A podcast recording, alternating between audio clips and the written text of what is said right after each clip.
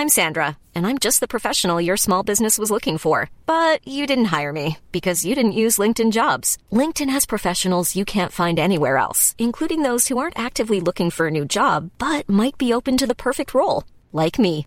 In a given month, over 70% of LinkedIn users don't visit other leading job sites. So if you're not looking on LinkedIn, you'll miss out on great candidates like Sandra. Start hiring professionals like a professional. Post your free job on linkedin.com/people today. The FT. Welcome to this edition of World Weekly with me, Gideon Rachman. The past week in Britain has been a reminder of the bitterness of the politics of the 1980s, as a vehement debate has broken out about the legacy of Margaret Thatcher, who died last week. For Conservatives, she remains a hero who rescued the British economy and helped to win the Cold War. But for the left, she was a villain who provoked social division and wrecked Britain's relations with the European Union. Today, we're going to at least attempt to establish a more nuanced verdict, and with me are the FT's chief political commentator, Philip Stephens, and on the line from the IMF meeting in Washington is Chris Giles, our economics editor. Chris, let's start with economics. It's now more than 20 years since Mrs. Thatcher left office. So, what's your view? Did she rescue the British economy? Well, I think you put it quite well in the introduction. She sort of did both. So Britain's economy certainly improved from the 1980s onwards, so that the relative decline that Britain had experienced over the previous 100 years essentially ended, and Britain began to catch up in terms of income per head with France, Germany, and the US after 1980. But equally, a lot of that happened uh, at the expense of a great divisiveness in society, a great increase in inequality, and so that not everyone benefited in the same way that the economy did as a whole. Philip, uh, what's what's your verdict? You lived through it, covered it. You know, one can't quarrel with the statistics, whatever one says about statistics, lies and damn lies. But I'd add a couple of caveats. I think the first is that Margaret Thatcher was very fortunate in her timing as it were. I mean, things couldn't have got worse after the 1970s, the chaos. My own view, it's very difficult with counterfactuals, is is that any government, and in, indeed the Labour government of Jim Callaghan, was beginning to get a grip on the British economy. So she was fortunate in that respect. But the big thing is, which has been left out of all the sort of hagiography we've seen in the last uh, week, is North Sea oil. We got this enormous bounty of North Sea oil and gas, which came on stream again brilliant timing for Mrs. Thatcher in the late 1970s, produced enormous revenues. Now, if you look at Norway, suffered, uh, suffered, uh, Norway uh, got the same benefits. It put its money away. It has this enormous sovereign wealth fund now. We spent it, and a lot of those increases in living standards was basically just living off North Sea oil and gas. Chris, what do you say to that? Well, I think the more important than North Sea oil was actually the supply side reforms that ultimately the Thatcher government started, although they were in fact starting before 1979. And Philip's absolutely right to say that although we don't know the counterfactuals, it's absolutely clear that everyone knew things had to change by the late 1970s. So the supply side reforms were essentially allowing managers to manage their own companies, not bailing out companies when they got into trouble, so they made, made forced them either to go under or to uh, buck their ideas up, and really taking a real look at the labour market, which in Britain had been working extremely badly, uh, to the point where now it's working really rather well. Those sorts of reforms ultimately, I think, help the Thatcher period have a lasting legacy for the next 30 years or so, uh, rather than just the North Sea oil helping out, which it certainly did. Chris, what about the uh, the critique that the ultimate criticism of the Thatcher era came with the bust of 2008, and that as she was associated above all with deregulation, particularly in the financial sector, which generated a lot of wealth for a while, but was also deeply unsafe. Well, we don't know where we are yet. Uh, we know that Britain has been declining relative to other countries recently, but I think what you can say with some certainty is that Mrs. Thatcher's view of markets were that they were much, much better than any sort of state control. And she almost certainly went too far in that. Her, her view on exchange rates, for example, was you can't buck the markets, what she said to Nigel Lawson in 1989 in opposition to joining the European exchange rate mechanism. That view clearly is true only if markets themselves are operating well and we now know the perils of letting them operate without enough regulation, particularly in the financial sphere. So I think that there is certainly a, an amount of uh, blame that can be attached to the sorts of ideas Mr Thatcher had, although it really wasn't the Big Bang in the city in 1986 that led directly to the problems we've seen uh, later on. That, that sort of attitude developed over the ensuing 15, 20 years. Philip? But I think this ideological devotion to markets has left us with some other problems beyond the crash. If you look at the condition of British industry and the British services, the tradable services sector, outside the financial services, it's dismal. We've had a big devaluation in the past few years and our exports are completely flat. Now, you know, it's all very well to say governments shouldn't interfere in markets, but if I were choosing between, say, German industry and British industry, I know where my choice would be. And the Germans don't interfere, but they're active. And we've got to get back, I think, in Britain and, and, if you like, disavow this legacy where the Treasury view is that any interference in markets um, is a bad thing. So I think um, there's a bit of the legacy that actually, if it does endure, we're going to be in trouble. And this government, I think, is just very tentatively beginning to shake it off with the beginnings of its own industrial strategy. But Philip, you, you were a consistent critic of Thatcher on Europe and, and felt very much that she took the wrong line. And now her supporters are saying this week, well, clearly she was right to oppose the single European currency and that her views of Europe are being vindicated. What would your response be to that? I think the essence of the criticism on Thatcher on Europe was that towards the end and not at the beginning. You have to remember she started out as a passionate pro European.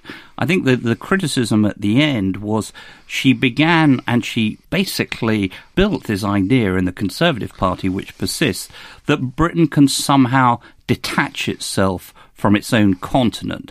Now, that's not to say, as we've seen with the single currency, that everything other Europeans have done have been right.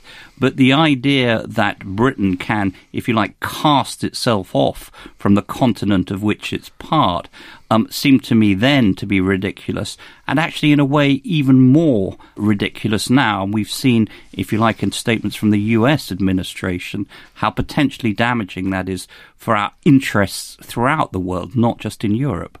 Chris, you're at the IMF meetings now. I mean, let's take a couple of steps back and look at Thatcher as a kind of global figure in, in the battle of ideas.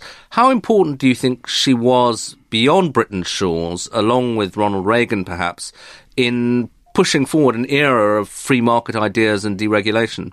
Well, I think uh, very important in the sense that if you look at what the IMF is pushing right now, it's pushing a combination of medium term fiscal consolidation, monetary policy run pretty much along the lines similar to what Mrs. Thatcher and Ronald Reagan introduced, and deep structural reforms, and where they say the answer to the deep conundrum of what you do when you've got high public debt and very little way of getting out of the mess we're in is they're saying to particularly European countries, you've got to go down the supply side route. That doesn't just mean slavishly following markets, but thinking about where, which ways you can make your market and your society work better.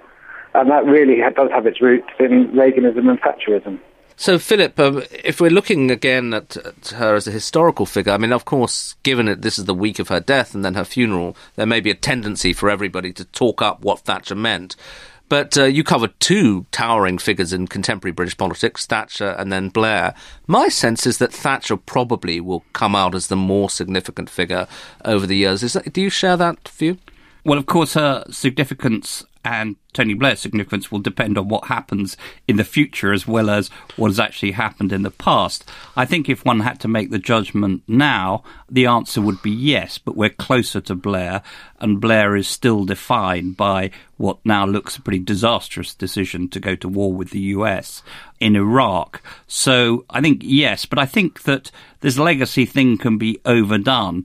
No one's talked about Margaret Thatcher for the last 10 years, save that David Cameron, the now Tory leader, had been, before her death, been trying to distance himself mm. from her. I suspect after this sort of emotional sort of splurge of the last few days, she'll be forgotten again quietly. But I think to do her justice, I think the determination, the sheer political will that she showed um, during the 1980s in foreign and in domestic affairs means that she will rank fairly high in the sort of pantheon of British prime ministers.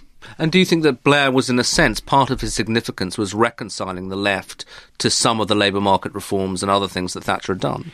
Yes, I mean, I think Blair taught the Labour Party, although it's a lesson that the present Labour leader, Ed Miliband, may be unlearning, that if it wants to win elections, it's got to have a prospectus that, if you like, reconciles its values, fairness, greater equality with the realities of economics and the market system.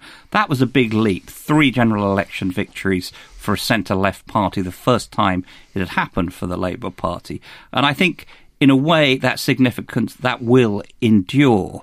But because of Iraq, I think Blair, for some time yet, will always be remembered for, if you like, standing shoulder to shoulder with George W. Bush. Now, Chris, uh, since we're in the legacy business, I mean, coming back to something that you spoke of when we first started talking about the economics, you mentioned inequality. And it seems to me that, again, if there's, we talked about the extent to which we're still living in the Thatcher era, but maybe one way we've moved away is that this growing emphasis on inequality is a real problem. Do you think that it had its roots in some way in reforms that Thatcher and Reagan initiated? And are we any closer to thinking our way through to uh, having some of the economic vitality that she was after, but also dealing with the uh, the legacy of inequality? There's no doubt that the legacy of inequality rests with the Thatcherite period, certainly in the UK. Inequality was at its minimum level in the UK in 1977, so it was rising before she came to power, but it essentially rose very, very rapidly in the early 80s with the very sharp rise in unemployment, which was seen as the, a necessary evil to get rid of inflation. And then that inequality never left us through the rest of Thatcher, Major, Blair, Gordon Brown, and now this current government. So that's been a permanent change, even though unemployment has gone up and down thereafter. And a lot of that stems from the fact that bits of the country, bits of the north, the old industrial areas, which where industry essentially disappeared, uh, the economies in those areas completely imploded and never recovered. And we still, 35 years on, haven't solved that. So when we're looking at where welfare cuts are going to bite hardest, it's in all the places that were hit hardest in the 1980s too.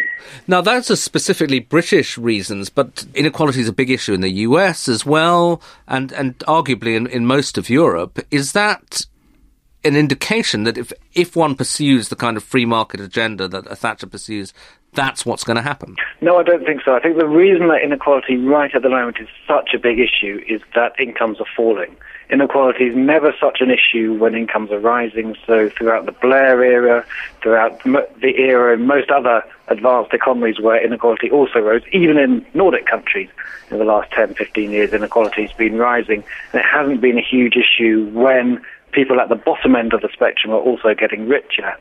Right at the moment, in the last five years, people at the bottom end of the spectrum have been getting significantly poorer. And then the relative rewards going to the top and the bottom become much more polarizing because if the top, even if they're getting poorer, uh, are doing really, really well throughout a crisis, and the bottom are getting 5 to 10% poorer than they were when they were expecting the exact opposite, and that's very divisive in society. And I think the inequality, while average incomes are not rising, inequality is going to be very, very high up on our agenda. Um, now, of course, some people would associate inequality also with globalization. So let, let me finish by just discussing Thatcher's role as a, if you like, a handmaiden of globalization. Philip, I mean, it always seemed to me there was an inherent tension, some might say uncharitably a contradiction, between her championing of globalization and breaking down trade barriers and her fierce attachment to Britain as a sovereign nation state. How do you see that? First of all, I just challenge Chris a little bit on this inequality thing because I think it's not just a cyclical problem. I think it is the problem of globalization. The fact is that most of the benefits of globalization have accrued to people at the top. And unless we can find a way for ordinary people to benefit from it, then I fear, and this comes on to your point, that we'll retreat back into a, a more nationalistic approach. Now, there is always a tension between the devotion to liberal markets and the intellectual understanding that we all benefit if markets are open, and the wish of all politicians, but politicians like Margaret Thatcher in particular, to hold on to their national sovereignty. That's the perennial tension. I think it's particularly acute at the moment in this downturn when each government is under pressure from its electors to defend them against the sort of chill winds of globalization, but they don't want to sort of give up on the project altogether. I think um, Margaret Thatcher epitomized that, but it's a problem that faces every single one of today's politicians. Now, Chris, you're meeting uh, with the people who are, I guess, managing the whole globalization project at the IMF. Um, do you think that the process that perhaps began in the Thatcher era, era, not just with her, but with Reagan and also maybe with Deng Xiaoping in, in China in 1978, that that's still got a long way to roll, or are we coming to perhaps the end of the era that was associated with Thatcherite economics and, and globalization and moving into something new? Well, I don't think we're getting anywhere close to the end of globalization as we know it. Trade is still growing very fast around the world. It's just not necessarily growing among the traditional rich countries. Poor countries are still growing very rapidly. The world economy isn't doing as badly as you might think if you live in an advanced economy.